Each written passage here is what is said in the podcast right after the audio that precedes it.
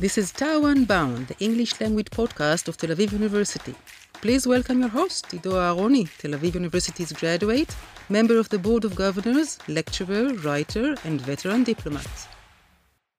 Welcome to TAU Unbound, the English language podcast of Tel Aviv University. I'm your host, Ido Aharoni, and today it gives me a great pleasure to interview the legendary Professor Itamar Rabinovich, who's not only a former president of Tel Aviv University, but also a former Israeli ambassador uh, to the United States and one of the leading scholars on the Middle East. And of course, I didn't even begin to read your very long list of, of great credentials and great credits. It's such a pleasure to have you with us, Itamar. Thank you very much, uh, Ido, and particularly I'm delighted to be conversing with you, an old friend and professional colleague. Thank you. You know, I've been I've been observing you with the great admiration over the years, which I think I expressed to you also in person and publicly. And I'm very curious before we begin with your academic and professional career, because this is the podcast of Tel Aviv University, and you've been here from almost the beginning. Tell us a bit about, you know, today we see this campus and we take it for granted. You know, what was here when you first came to Tel Aviv University? Um, not much. Um, the, the law faculty, which uh, had been actually uh, passed over from the uh, extension of the Hebrew University, the building of the sciences, and the Gilman building. And the administration was in a series of huts known as the Hill. Uh, it was small, simple, but uh, the big advantage was that there was a group of uh, founding fathers who were very dedicated, worked together, about 10 of them, um, in charge of, uh, say, the, the main uh, disciplines in the sciences and the humanities. And without them, the, the place would not have developed the way it did. of course, at the time, there was a great deal of, uh, let's say, jealousy as well as uh, uh, paternalism by the Hebrew University. was was not interested in having a, a competitor in uh, Tel Aviv. It's sort of a monopoly not over higher education because there were Weizmann and Technion, but over sort of university education. The university had to live up to that. Uh, they were content with that uh, jealousy and uh, paternalism, but uh, it did quite well, and uh, in its turn looked the same way on Haifa, Beersheba. Oh, now, what was your first encounter with Tel Aviv University? I, uh, I, I registered here to get an MA. I had a BA in history and Middle Eastern history from the Hebrew University. I did uh, sort of what they call in America the ROTC, Academic Reserve, called here. I was serving in military intelligence as an analyst. I decided to stay on for a few years. And then I found out that I could actually pursue an MA at Tel Aviv University in history, not in Middle Eastern history. So I registered, uh, became a student, uh, a teaching assistant, and, and then was chosen by the university to be sent abroad to come back with a PhD and join the faculty. And that's when you went to UCLA? Exactly. And you got your PhD. And I think your PhD in, in large was, was based on some information that you were able to collect uh, as a result of the Yom Kippur War. Uh, the Six Day War. The Six Day, I'm sorry. Yeah, it's, it's an interesting story in, in itself. Uh, I went to, to the Golan Heights a day after they were captured by the IDF in 67. Uh, was abandoned swiftly by the, uh, by the Syrians. They did not destroy documents. We found the uh, headquarters, the main office of the Ba'ath Party, the ruling party in Syria.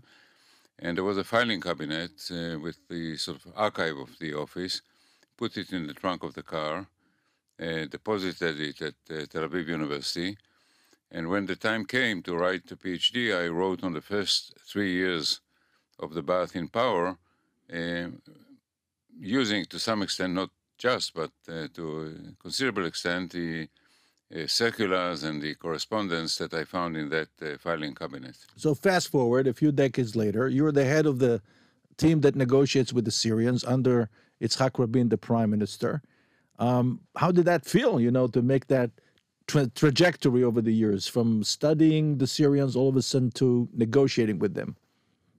A unique feeling, a unique feeling. And uh, one thing I learned as a peace negotiator is that uh, your task as a negotiator is not to bring an agreement at, uh, at all costs. You know, your task is to bring or help bring a good agreement if it's available. And it was not when I was the negotiator. So I did not feel frustrated because there was not a, we did not miss an opportunity uh, in, in that regard. And, but the, the prospect of, uh, of making peace with a country that I studied, wrote about, had, I wouldn't say uh, a particular warm relationship towards, but uh, def- definitely a great deal of empathy to, uh, to the people. So before we get to your tremendous experience as a negotiator, let's go back a little bit to the moment that really changed your life, which is your the meeting with Yitzhak Rabin. If you can tell us, I know that you wrote a book about him, which I'd like you to talk about, but also tell us a bit about that. I know it's famous that you played tennis with him, but when was the first time you met with him? It is so famous that it actually never happened. so now we have a headline. Right. we never we never played uh, we never played tennis uh, together, but we we had a professional and, and social relationship. I wouldn't call it a friendship, acquaint more of an acquaintance, to some extent professional, to some extent social. We, they used to invite us, we used to invite them, and uh, it began when I was a young officer and he was chief of staff, and I was sent to to brief the chief of staff. In those days, the IDF two was a smaller and more intimate place, and a lieutenant could be called upon to to brief the chief of staff. Um, so uh, we we knew each other. We became friendly, and when he be, was elected for a second uh, term to be or second opportunity to be prime minister uh, in 1992, uh, he invited me for a meeting, um, which was a, a, a very unique uh, recruitment experience. And so we sat in. He was not never uh, great on small talk, so sat down in his uh, study, and he said, uh, "The thing that uh, presses me uh, most is I need to replace the chief negotiator with Syria." And he said, "Can you think of somebody who has some public standing and uh, knows the subject matter?" Well, it was a bit, it was a bit awkward. I realized that he didn't want to get a negative answer, and so he didn't offer it directly. But it was awkward to recommend. Said, "I know, yes, I, I know myself." So I said, "Well, I know a couple of names, maybe." And he said, "I'm not interested in a couple of names." I said, "In that case, I'd be very happy to do it." And he smiled and he said, "Oh, I'm so delighted." And uh, there began a, not just a professional relationship, but uh, really a friendship that became quite close uh, in a matter of weeks and months. And um, working with him was a unique privilege. And and I must say uh, again, observing you, you were extremely effective as an ambassador uh, in in in Washington um, because everybody knew that he trusted you so much. And yeah, it's uh, you know as, as you know from your own service in America, the Americans in general and Washington people in particular uh, are very practical, and Washington wants to know whether the ambassador in Washington is the prime minister's man, the channel to the prime minister. If he or she is, then you know, fine, we'll work through the ambassador. And if he or she is not, then you know you can go to cocktail parties. now, just out of curiosity, where was the story about the tennis born? Because I've heard it so many times. Well, he was an avid tennis player and I was an avid tennis player, but we never played together. So Actually, people- yeah, during during the years of my tenure, uh, on one occasion I played with Leah, his uh, uh, his wife. Yeah, Okay, so that that was probably the how the story was born. Probably some publicist, uh, whatever. the creative mind of a publicist. Yeah. So, so you say there was no deal to be made with the Syrians. Uh, what do you think is going to happen with the Israeli-Syrian relations? Because fundamental things have changed since then, right? There was a civil war. There's a complete social and political change in Israel. What do you think is going to happen with that ties?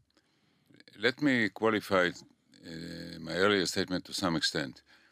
In uh, August 1993, uh, just a few days before Oslo was announced, uh, Rabin uh, had a meeting with Secretary of State Christopher, uh, attended as well by Dennis Ross and myself as note takers. And Christopher came to Israel and he was to go to Syria the next day, and Rabin gave him what is, has since been known as the deposit. Right. Um, it was uh, Rabin said to him, "Tomorrow, when you go to Damascus, ask Assad if he gets what he wants, will he give me what I want?"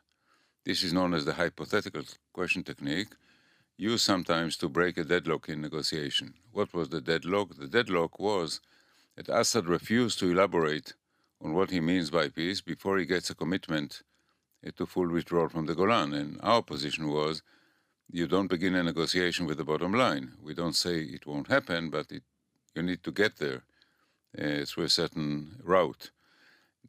So it was deadlocked. Rabin was not comfortable with Oslo, and therefore he made a last ditch effort to see whether a deal could be made with Syria. So he gave Christopher the deposit, willingness to withdraw from the Golan, basically to uh, replicate the deal that Menachem Begin had, had made with uh, Sadat. And then he said to him two things. First of all, this is very secretive, and if, if it comes out, it doesn't exist. And secondly, he said, it's in your pocket, don't put it on the table. And unfortunately, Christopher did put it on the table, and Assad immediately began the uh, haggling. Uh, Rabin said withdrawal in five years. He said six months. Rabin said he wanted security regime in the Golan. He said, no, we are the victim. We are not the aggressor. The Israelis are the aggressor, blah, blah, blah. So when Christopher came back and he said, Assad agrees, but Rabin understood that there was no swift way to uh, to do it. On top of that, he asked Christopher, "So how long are you staying in the region?" And Christopher said to Rabin, "Oh, we are leaving tonight. It's August. It's vacation time." So Rabin went to Oslo. So he, he understood Yeah, that this was not a top yeah, priority. for the present. It's it's it's not a viable option. You know, I, won't- I, I won't make a prediction for the next twenty years, but right now and for the immediate future, it's not on the table. To begin with, Syria is not a real state uh, now. Uh, it's a failed state. Uh, Assad controls maybe 60% of his country. He's under the boot of the Russians and the Iranians. And he, you know, he's a, a mass murderer. The Israeli public, against withdrawal from the Golan in any event, would not allow an Israeli government to give back the Golan or most of it to a mass murderer. So, Now, I must ask you a question about this because um, I've heard it from several people. Do you remember 2013, President then Barack Obama makes a promise, a public promise, that if it will be proven to him that Assad used chemical weapons against his own people, that's a red line as far as America is concerned. Is there going to be military repercussions? And then, of course, when it's proven to him, he didn't really do it. Do you think that was a a, milestone in when you see what's happening today in our region, including Russia, Ukraine? Do you think that has any impact? Undoubtedly. Um, actually, uh, I, published a book that I co-authored with a colleague uh, in 2020 called uh, Syrian Requiem on the Syrian Civil War. It is now being published uh, on paperback, and I, I suggested to the publisher that they advertise it as Prelude to Ukraine. Uh, because uh, many of the things that you see in, uh, in Ukraine, in the Ukraine war now, uh, I, either comparable to what the Russians did in Syria or even derived to some extent. And the sense that uh, America will will not fight to to protect its allies and its interests in, in the Middle East was was very much in, uh, embedded uh, by uh, Obama's uh, failure to meet his own uh, red line in 20, 2013. It was a, a defining moment. And and do you think that uh, the fact that Putin invaded Crimea in 2014 was related to that? Yes, when he sort of calculated uh, what what was going to be the response of, of the West, he uh, probably took took that uh, failure to act in 2013 uh, as as sort of one of the uh, factors in the equation. Now, obviously, we would like to recommend the book to our listeners and our viewers. So, if you can tell us a bit about the book Requiem to Syria. Re- Pearl- Syrian Requiem. It's co-authored by uh, Carmit Valensi, who is a, a researcher in the INSS, the uh, Tel Aviv University affiliated uh, think tank, and myself. It was a, a study of the civil war itself and its sequels. And the sequels call it Requiem because unfortunately Syria, as it had existed prior to the civil war, doesn't exist anymore. For instance, a large part of the Syrian intelligentsia lives outside Syria. There's more Syrian artistic and cultural life in Europe today than there is in Syria. Um, so it's uh, uh, I, I, should maybe emphasize that to a large extent the book derives on interviews with members of the Syrian opposition who were very open to us, and uh, also unlike earlier books that uh, that I wrote, it was to a great extent based on social media because much of the civil war could be covered through the social media uh, emails and tweets with members of the opposition who uh, were tweeting with uh, external people who lived outside Syria, not the usual uh, sources for a book on Middle Eastern politics. So let's talk a little bit about the United States and, and, and, Israel, but first about what's happening in the United States. Now, you have a very unique perspective because you were also a diplomat in America, not only uh, a researcher and then a professor at NYU for 11 years. Um, and um, in addition to the fact that you traveled to America countless times. So we see the rise of this coalition of minorities. Uh, the American system is um, giving a built in advantage to the heartland, as we call it, uh, but that doesn't really tell the real story. The story is that there's a, a new coalition rising of minorities, the African Americans, the the Latinos, the, the Asians, the, the gay community, they no longer view the Jewish community to be part of their coalition. We see that every day. We get more and more evidence. Uh, the Jews are being associated with, with what they call white privilege. And there are many historical reasons for it. Uh, do you feel that we are sensitive enough here in Israel to what's happening over there? Sensitive, but not uh, sensitive enough. Uh, efforts have been made for it's a decades now, 20, 30 years. Uh, there was Project uh, Interchange of the Ameri- uh, derived, uh, actually begin began with AJC, and other efforts to bring here uh, black leaders, uh, Hispanic leaders, Asian American leaders. an effort has been made, but not sufficiently, and I think it's it's not too not too soon and not too late for the state of Israel and the organized Jewish community to invest that effort. But you know, when when it comes to uh, images, it's very difficult to to change images. And the image of of the American Jew in the eyes of minorities of a very successful member the members of the establishment, and uh, to persuade them that uh, they are on the same footing as uh, other ethnic minorities or hyphenated Americans is very difficult. So the American community, the organized community, is a victim of the success of American individuals, basically. That's, yeah. that's what yeah. we're looking at. Rightly so. And and the political changes that are, we see that um, the and we are now talking after the midterm elections in the United States. The expectation, which was um, across the board, really, I was exposed to CNN and Fox News, and I heard them both cultivating the the narrative that we're expecting a major red wave. It didn't happen and the, the question is, why didn't happen, and what would be the impact of this again on U.S. Israel yeah. ties? Okay, first, the actually there's uh, soon enough there won't be a white majority in uh, in America. There's going to be uh, an ethnic uh, or majority of, of minorities. Um, second, the, the, the uh, Trump rode high uh, on that very fact and his ability to cultivate the fears of mostly lower middle class and blue collar white uh, workers or employees that they were going to lose their uh, their position. This is to, to, a large extent his quote unquote base. Um, there was an expectation that this base and the Republican agility or uh, de- uh, dexterity in uh, engineering uh, the, the constituencies through the state legislatures has given them a uh, sizable uh, advantage. And therefore, there was a feeling that uh, there would be a quote unquote a red wave in the American elections. It turned out that it was not. in my view, the main the main explanation for that comes from the Supreme Court decision on on abortion. It affected many. It affected mostly women, but not not just them and therefore it was a, a Pyrrhic victory. I mean, yes, they got a, a Supreme Court um, in their image, but that Supreme Court scored a self goal.